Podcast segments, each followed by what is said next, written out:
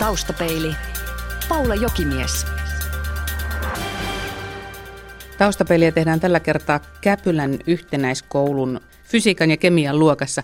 Nuorisotutkimusverkoston tutkimusprofessori Tommi Hoikkala, tämä on sulle aika tuttu paikka. Tuttu paikka. Mun 3 lapsesta vanhin kävi täällä koko paketin, siis 12 vuotta tämä yhtenäiskoulu. Siis kuvitelkaa, että on sellainen koulu Suomessa, jossa oppilas ensimmäisestä luokasta viimeiseen luokkaan saakka voi käydä saman koulun.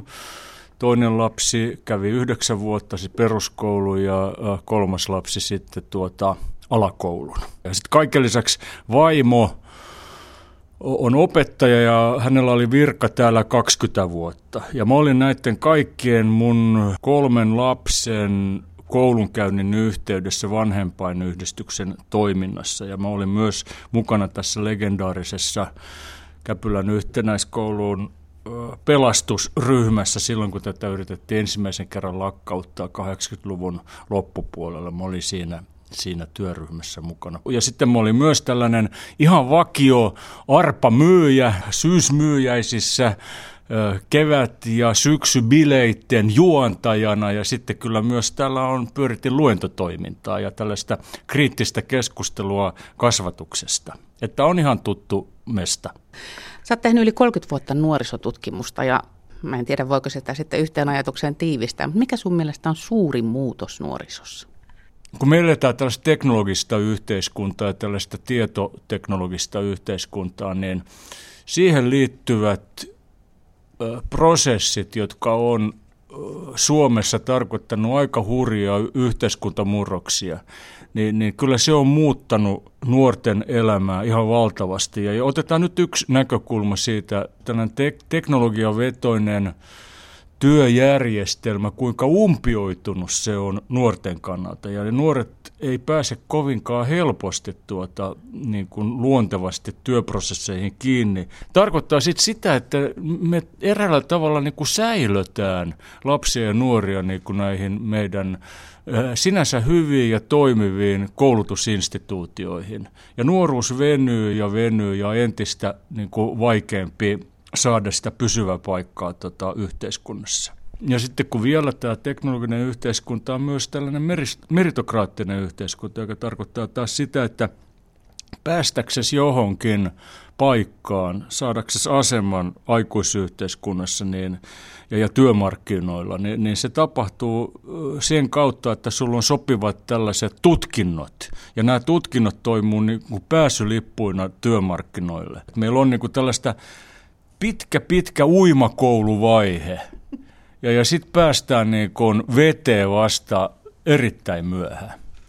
Niin, ja siinähän on sitten tietysti ainakin noin maalaisjärjellä ajateltuna vaarana se, että kaikki ei jaksa odottaa sitä omaa vuoroa. No ei jaksa, ja kun mainitsit maalaisjärjen, niin mulla tulee mieleen sitten sotien jälkeinen Suomi, joka oli tällainen agraariyhteiskunta. Ja 60-luvun lopun ja 70-luvun maalta pakoon ja maaltamuuttoon saakka Suomi oli just niin kuin työprosesseina semmoinen yhteiskunta, että riitti se, että oli paljon tällaista niin kuin hanttiduunia ja sellaista epäselvää duunia ja semmoista, mutta kuitenkin oli nuorille ihmisille, joilla oli halua ja asenteet paikoillaan, niin riitti sitä niin kuin duunia. No okei, se oli nykykatsonnossa varmasti huonosti palkattua ja törkeät työolosuhteet ja riistoa ja sillä tavalla, mutta kaikki pysyi kelkassa toisella tavalla kuin nykyään. Että nykyään pitää olla siis trukkikuskillakin sen pitää osata hallita vähintäänkin Excel-taulukkoja, joka tarkoittaa sitä, että sen pitää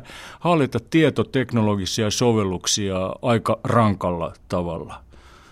Ja jos ajatellaan jotain metsätyöt, savotat, tämmöiset mestat ja otetaan nyt nykyajasta sitten harvesterit. Kuinka monta työntekijää, metsätyöntekijää yksi harvesteri korvaa? Kuinka nopeasti se tekee ja kuinka monta työprosessia se kokoaa yhteen tämä yksi kone? Että mun mielestä se on aika hyvä niin kuin tällainen metafora ja kielikuva niin kuin tälle muutokselle. Tuleeko sinulta nykyyhteiskunnasta mitään sitten sellaista mieleen, mikä voisi jotenkin vastaavaa metsäkonetta markkeerata, eli siis jotain sellaista työtä, sellaista tekemistä, jota kautta voisi edelleen päästä mukaan työelämään ja voisi työssä oppimisen kautta ehkä edetäkin. Kyllähän meidän pitää myöskin niin kuin sitten muistaa, että peruskouluudistuksen jälkeen meillä on syntynyt semmoinen mylly, jossa periaatteessa ei tule niin kuin umpiperiä. Pystyy niin kuin kummankin väylän puolelta vaikka väittelemään tohtoriksi, jos haluat. Ja niin kuin sillä tavalla tämä on valtava edistysaskel. Nämä mun kriittiset äänet ei missään nimessä tarkoita tämän ajatuksen hukkaamista päinvastoin. Mutta sen voisi ehkä jakaa muutamiin tämmöiseen niin kuin kriittiseen kysymykseen, että mikä sen suhde on niin kuin tämmöisiin erilaisiin oppimistyyleihin. Toiseksi on tämä, mikä sen suhde on niin kuin tähän työjärjestelmään, ja sitten ehkä kolmantena juttuna voidaan niin kuin ottaa esiin, että kuinka hyvin meidän tämä systeemi ottaa huomioon tällaisen ryhmäulottuvuuden ja varsinkin tässä jälkimmäisessä kyllä on ainakin tämän meidän tutkimuskokemuksen perusteella niin kuin muutamia asioita. Voimme toimia kuin opettajat ja vähän nostella sormea. Joo, mä tässä kuuntelin, että sä pidit oikeastaan puolustuspuheenvuoron jo hyvissä ajoin siitä, että tarkoitus ei ole suinkaan moittia peruskoulua, mutta... Tommi Hoikkala, sä istuit tutkijakollegasi Petri Pajun kanssa koulun penkille syksyllä 2009, ja tarkoitus oli siis seurata, että mitä ysiluokalla ehtii vuoden mittaan tapahtua. Oikeastaan hämmästyttävintä, kun lukee tätä Apina pulpetissa -kirjaa, joka on yhteenveto tästä kokemuksesta, niin on se, että miten vähän mikään on muuttunut. Mulla on omista peruskouluajoista aika pitkä aika ja sulla on yli 40 vuotta. Ja periaatteessa ihan valtavan tunnistettavat elementithän siellä edelleen löytyy. No mä olin vastaavalla luokkatasolla 6, 8, 6, 9. Ehkä se on... tämmöinen perusmuotti, toimitaan luokissa, luokat on eräällä tavalla niin kuin opettajan tällainen yksityisalue, taitavan ainedidaktikon paikka, jossa hän vetää sen shownsa, ja luokkahuone on edelleen tällainen kapseli. Työskennellään niin kuin oppituntien, no silloin meidän aikana oli 45 minuuttia, meidän tutkimuskoulussa se oli 75 minuuttia. Koulurakennus arkkitehtuurina määrää aivan valtavasti, mitä niin kuin koulussa tapahtuu. Joo, onhan se aineet, ainekeskeisyys, substanssikeskeisyys, nämä tällaiset, että mihin se niin kuin sillä tavalla on niin kuin muuttunut. Ja sitten myöskin niin kuin tämä instituutio kokoaa lapset ikäryhmittäisesti. Tämähän on tietysti myös niinku tunteellinen asia tämä koulunkäyttö just sen takia, koska me ollaan kaikki käytössä, jollei olla oltu yksityisopetuksessa. Ja siinä on myös minusta ihan käsin tunnistettavaa semmoista niinku valta-asetelmaan liittyvää kokemusta, että on se valta-asetelma siihen opettaja-auktoriteettiin, vaikka nykyjä opettajilla ei ole sitä automaattista auktoriteettia, joka oli vanhoilla kansakoulun opettajilla aikoinaan, niin silti se on olemassa. Ja sitten vielä mun pitää mainita myös niin kuin tästä valtakuviosta. Kyllä se tietyssä mielessä on myös valtakuviota se, että sä olet siinä omassa ryhmässä. Ja se ryhmä on niin kuin sellainen voimakenttä hyvässä ja pahassa, ja se pahahan tulee sitä kautta, että jos sä et olekaan näissä kaveruuskuvioissa mukana. Tarkoittaako se sitten yksinkertaisesti sitä, että miksi hyvää pitäisi muuttaa, että täytyyhän sen olla hyväksi havaittu, jos se kerran jatkuu samanlaisena vuodesta toiseen?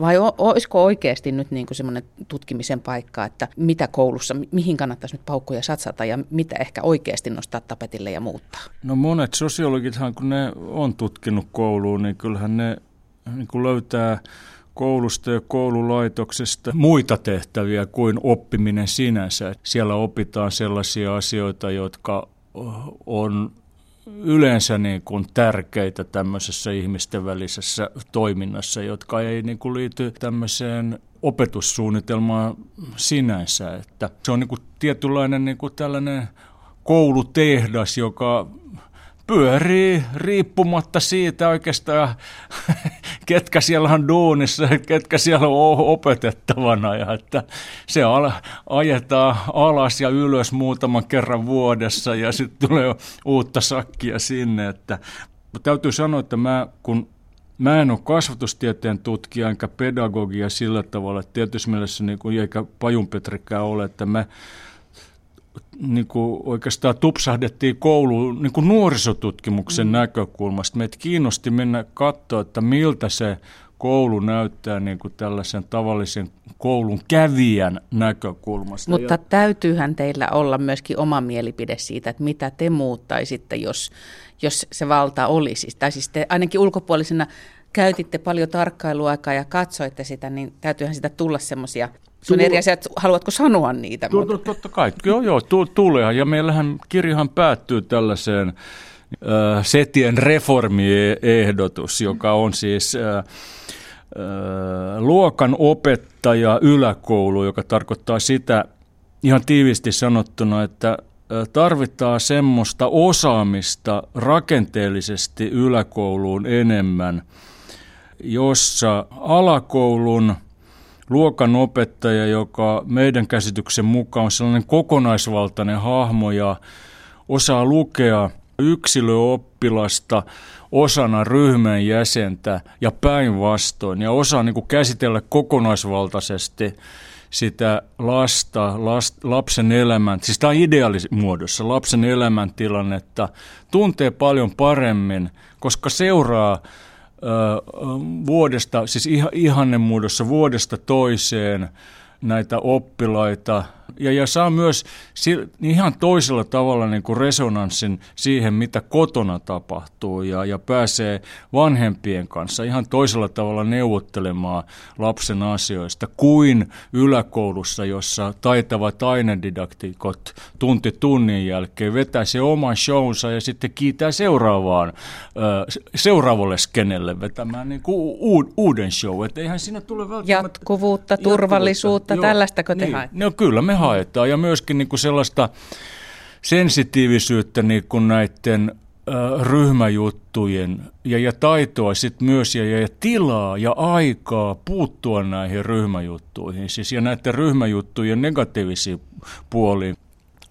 Peruskoulu tahtomatta antaa niin kuin sellaisen rakenteellisesti niin kuin ihan toisenlaisen sijaan näiden juttujen tapahtua, kun se tapahtuu, se jako siinä 6. ja 7. välillä, alkaa ihan uusi ryhmäytymisprosessi. Ja sitten tulee sellainen pedagogiikka, jossa ei olla mietitty sillä tavalla niitä ryhmäjuttuja, että mitä on ylipäätään sen ikäisen lapsen elämässä menossa tässä ryhmänäkökulmassa. Siis meidän pointti on se, että niin kun tähän paneuduttaisiin, tätä mietittäisiin, ja ne ratkaisuthan voi olla hyvin moninaisia. Nehän voi olla hyvinkin yksinkertaisia sillä tavalla, että luodaan joku yläkoulun sisälle joku tällainen opettajista, opettajakunnasta, että ei tarvita yhtään virkaa lisää, että sellainen tietynlainen resurssi. Yksi opettaja, joka kekseliäisesti pitää hallussa sitä 7, 8, 9 luokkaa tästä näkökulmasta. Siis vähän niin kuin laajemmin tällaista oppilaan ohjaus ja kun aikaisemmin puhuttiin luokanvalvojasta, niin tämä resurssi tällä hetkellä on, ainakin meidän tutkimuskoulussa oli vain 15 minuuttia viikossa. Ja tämä on niin kuin ikään kuin nuorisotutkijasetien tällainen tietty sellainen ystävällinen huikkaus tuonne kasvatustieteen puolelle, että hei, kannattaisiko tätä vähän miettiä. Okei, no sitten onhan muitakin. Mun yksi lempiteema on, että miten erilaiset oppimistyylit, miten erilaisilla oppimistyylillä, miten erilaisilla oppijoilla on sijaa tässä myllyssä oman tapaiselle oppimiselle. Ajatellaan esimerkiksi tällaisia liikkuvia, kinesteettisiä, vilkkaita lapsia, jotka ihan hyvin voi kuvitella, että he vois oppia ihan toisella tavalla, jos fyysiset puitteet antaa mahdollisuuden semmoisten prosessien käynnistäminen. Sanotaan näin, että niin kuin mun ajatus on myös se, että miksi meidän pitää jotain tällaisia instant-ratkaisuja saada aikaiseksi. Että miksei me voida, jos niin kuin koko siis suomalaisen pedagogiikan historia on se, että meillä on ollut historian eri vaiheissa perusteellista komitealaitostyyppistä työskentelyä. Maltillisesti perustettaisiin nyt tällainen vanhanmallinen komitea, joka kuulostaa ihan boring ja tällaiselta. Mutta siinä on sitä puoltaisi se, että saataisiin niinku tällainen moninainen tutkimustoiminta ihan toisella tavalla hanskaa. Että mun mielestä ei riitä se, että joku ministeri keksii ikään kuin Suomi-areenalle jonkun kärjen ja siitä sitten niin kuin budjettineuvotteluun, budjettikehykseen niin kuin viritetään joku homma tyyliin yksi vuosi lisää. Et meillä on, niin kuin politiikassa ei ole enää tällaista ja valtionhallinnossa ei ole enää näitä klassisia komiteoita, jotka juurta jaksain monipuolisesti tutkisi tätä kysymystä ja sitten antaisi vastauksia myös tällaisille kysymyksille, josta sä puhuit äsken. Olemme koulussa, tämä on hienoa. Joo, tämä todistaa, että me olemme koulussa. Paikka on siis Käpylän yhtenäiskoulu, jossa istumme nuorisotutkimusverkoston tutkimusprofessori Tommi Hoikkalan kanssa. Nyt on sanottu, että nuoret aikuiset niin edustaa tällaista minä, tai New York Timesissa, Time-lehdessä oli sitten jopa minä sukupolveksi nimetty nuoret aikuiset. Eli siis tarkoittaa sitä, että yhteisöllisyys on jees, jos se lähtee minun lähtökohdistani ja minun näkemyksistäni. En mä oikeastaan ihmettele, jos koulukin on vähän hukassa näiden eri vaatimusten ja ristiriitojen kanssa. Mä en näkisi kauhean kielteisenä tätä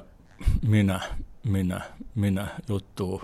Se soi tietysti kauhean itsekkäältä ja tällaiselta, mutta voihan sitä myös niin kuin miettiä tämmöisenä kuviona, että ei ole enää siis sellaisia siteitä, jotka pitää samalla tavalla yksilöitä osana yhteisöjä kuin aikaisemmin, jolloin tietysti mielessä se on myös niin kuin tällainen rakenteellinen kuvio, että me eräällä tavalla pakko yksilöllistetään meidän lapset ja yhteiskunnallistuminen vaan johtaa sitten siihen, että pärjätäksesi ja menestyäksesi tämän tyyppisessä kilpailuyhteiskunnassa, niin sulla pitää olla taidot itses brändäämiseksi. Otetaan tällainen esimerkki tai mietitään niin kuin sukupolvijuttuna, että me ollaan vielä ja suuret ikäluokat ja suurten ikäluokkien jälkeen tulleet polvet, niin aika paljon tämmöisiä työasenteissa ja työeetoksessa on velvollisuus.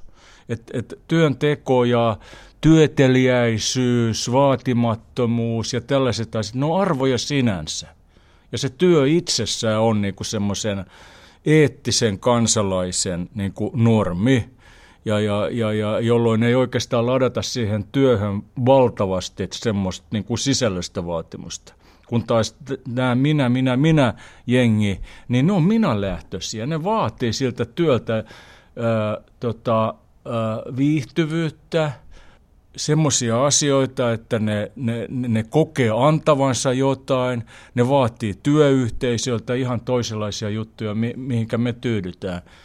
Ne vaatii työehtoja, no ei kaikki vaadi, mutta et periaatteessa tässä on niinku tällainen asetelma, että aika vaativaa jengiä verrattuna tämmöiseen vähän niin kuin alistuvampaan juttuun. On niinku tyytyneitä, että on niinku ihmisen mitta versus sitten tämä, että mä kans vaadin siltä prosessilta. Mä vaadin myös niinku hyvää esimiestyötä, mä vaadin niinku työjohdolta niinku osaamista. Ja onhan se aika niinku skandaalimainen vaatimus tämmöisessä suomalaisessa työkulttuurissa. Tietysti mielessä mä symppaan aivan valtavasti näitä, varsinkin kun sitä katsotaan niinku työn päästä. Totta kai ne on esimiehille hirveän vaativia ja itse olen kanssa esimiestehtävissä niin kuin tällaisten jopa alle 25-vuotiaiden kanssa, niin kyllä on erilaista sakkia kuin itse samassa iässä. Ja mä ehkä sanon, että tämän nykyporukan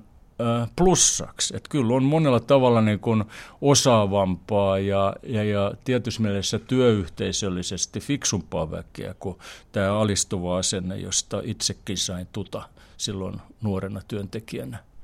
Mutta tässä vaiheessa, kun mä ajattelen tätä koulua, niin nyt mulla alkaa tulla melkein säälin tunteita jo nykykoulua kohtaan, että Että jos, tällä niin kuin, jos aloitetaan niinkin varhain, te itse asiassa totesitte jossain vaiheessa, että oppilaat voivat kilpailuttaa tänä päivänä. Kyse on silloin enemmän tämmöisestä auktoriteetista ja suosikkiasemasta ja tämmöisestä. Mutta jos oikeasti mennään siihen, että myöskin jo pienet ihmiset osaa asettaa niitä vaatimuksia esimerkiksi opettajille, niin meillä taitaa olla aika pitkä ja perusteellinen muutos edessä peruskoulussakin. On todella. Ja siis... Sama hengenvetoa voi sanoa, että tietyssä mielessä lapset osaa vaatia omilta vanhemmiltaan ihan toisella tavalla asioita kuin nämä alistumaan opetetut sukupolvet. Ja me voidaan sitten viettiä, niin kuin, että kumpi parempi vai mikä on parempi. Ja eihän nämä ole sillä tavalla joko tai myöskään, että jos ajattelee niin kuin nykylapsia ja näitä kasvatusympäristöjä, niin ne on hirveän paradoksaalisia, ristiriitaisia, että samaan aikaan annetaan valtavasti periksi, mutta samaan aikaan ne joutuu kokemaan niin kuin hirveän monella tavalla niin kuin rankemman ja vaativamman ympäristön ja maailman. Ja tulevaisuuden. Siis tulevaisuuden miettii nyt jotain tällaista kansainvälisen ilmastopaneelin viimeisimpiä uutisia. Naurattaako se paljon, että on niin kuin hyvä koululaitos ja hyvä kasvatus, jos niin kuin, nämä tällaiset hurjat 6 asteen lämpötilanousut 100 vuodessa. Nämä lapsethan ihan toisella tavalla joutuu ottaa ne haasteet vastaan. Et mehän päästään kun koira veräjästä päästään niin kuin tuonne ikuiseen uneen ennen kuin ne pahimmat myrskyt ja tulvat tulee.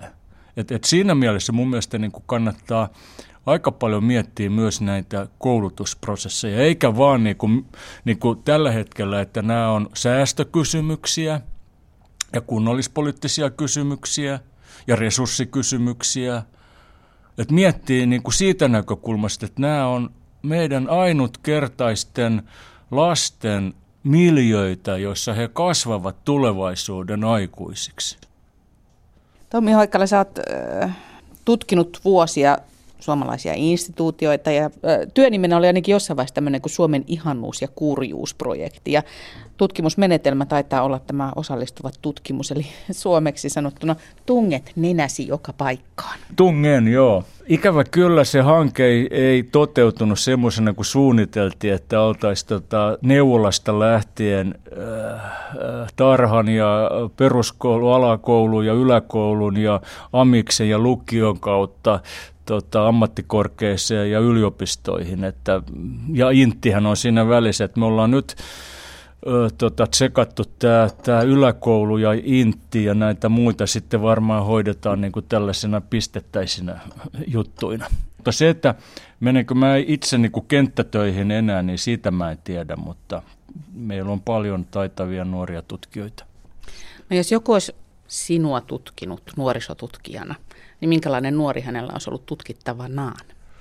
No mä olin siis, mun mielestä mä olin sellainen aika monen tyyppisissä kuvioissa mukana, ehkä niin kuin samaan aikaan, jos ajattelin just 15, 16, 17-vuotiaana, mä olin seurakuntanuori, luin runoja, luin Dostojevskiä, olin hirveän kiinnostunut tytöistä, suunniteltiin Eko ja Känniä Forsmanin ja Sarkkisen kanssa ja toteutettiin niitä. Oli mopoilija, mulla oli Vespa ja sitten heräsin tähän aukeavaan radikalismiin ja olin samaan aikaan vielä kokoomuksen nuorten liiton jäsen. Siis, ja olin erittäin ulkonäkösuuntautunut, olin erittäin kiinnostunut, millaista oli olla cool siihen aikaan. Että niin kuin hyvin... Mä sanon, että aikamoinen sellainen ja iloisesti kaikki samassa paketissa ilman, että siinä oli kauheita sellaisia ristiriitoja, joka oli mahdollista sen takia, että sen ajan nuorisokulttuurissa se oli niissä ryhmissä, se oli mahdollista. Taustapeilin Vakio Viitonen. Mitä muistat lapsuudestasi? Jos otetaan tämä aihe, niin... Mankkaan kansakoulussa ensimmäisen luokan päätettyä siirryttiin 1.9.1961 toiselle luokalle ja opettaja, olisiko ollut Anneli Rannikko nimeltään, viis siitä, mikä hänen nimensä oli, kysyi, että olisiko täällä joku oppilas, joka haluaisi siirtyä Smetsbyn kansakouluun, koska tämä meidän luokkahuoneemme on niin pieni, että kaikki oppilaat eivät mahdu. Niin mä olin vastannut siihen niin kuin ensimmäisenä ja huutanut, että minä haluan. Ja se on mun tällainen yksi ihan tällainen keskeinen koulukokemus, että mä halusin niin kuin muutosta. Siitä. Se oli pelottava se ensimmäinen luokka ja jollain tavalla semmoinen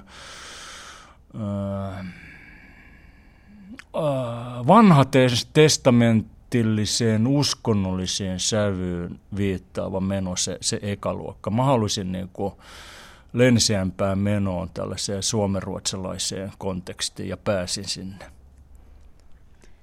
Paras ja pahin luonteen piirteesi?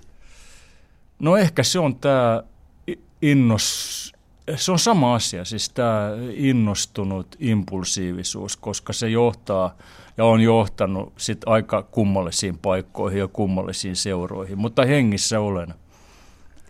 Millaisten ihmisten seurassa viihdyt? Ei paskan tärkeiden, siis sellaisten ihmisten, jotka on uteliaita ja heittäytyy ja riehakkaita, mutta kuitenkin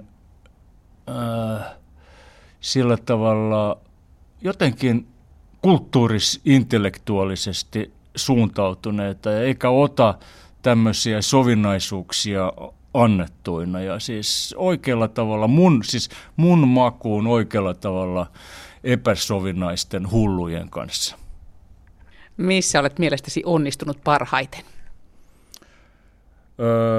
Pasta bolognese kastikkeen valmistamisessa. Se on sellainen, kun mä oon ollut myös tällainen moderni isä, että mä oon pyörittänyt 3 lapsen arkea siitä riippumatta, missä puoliso on ollut.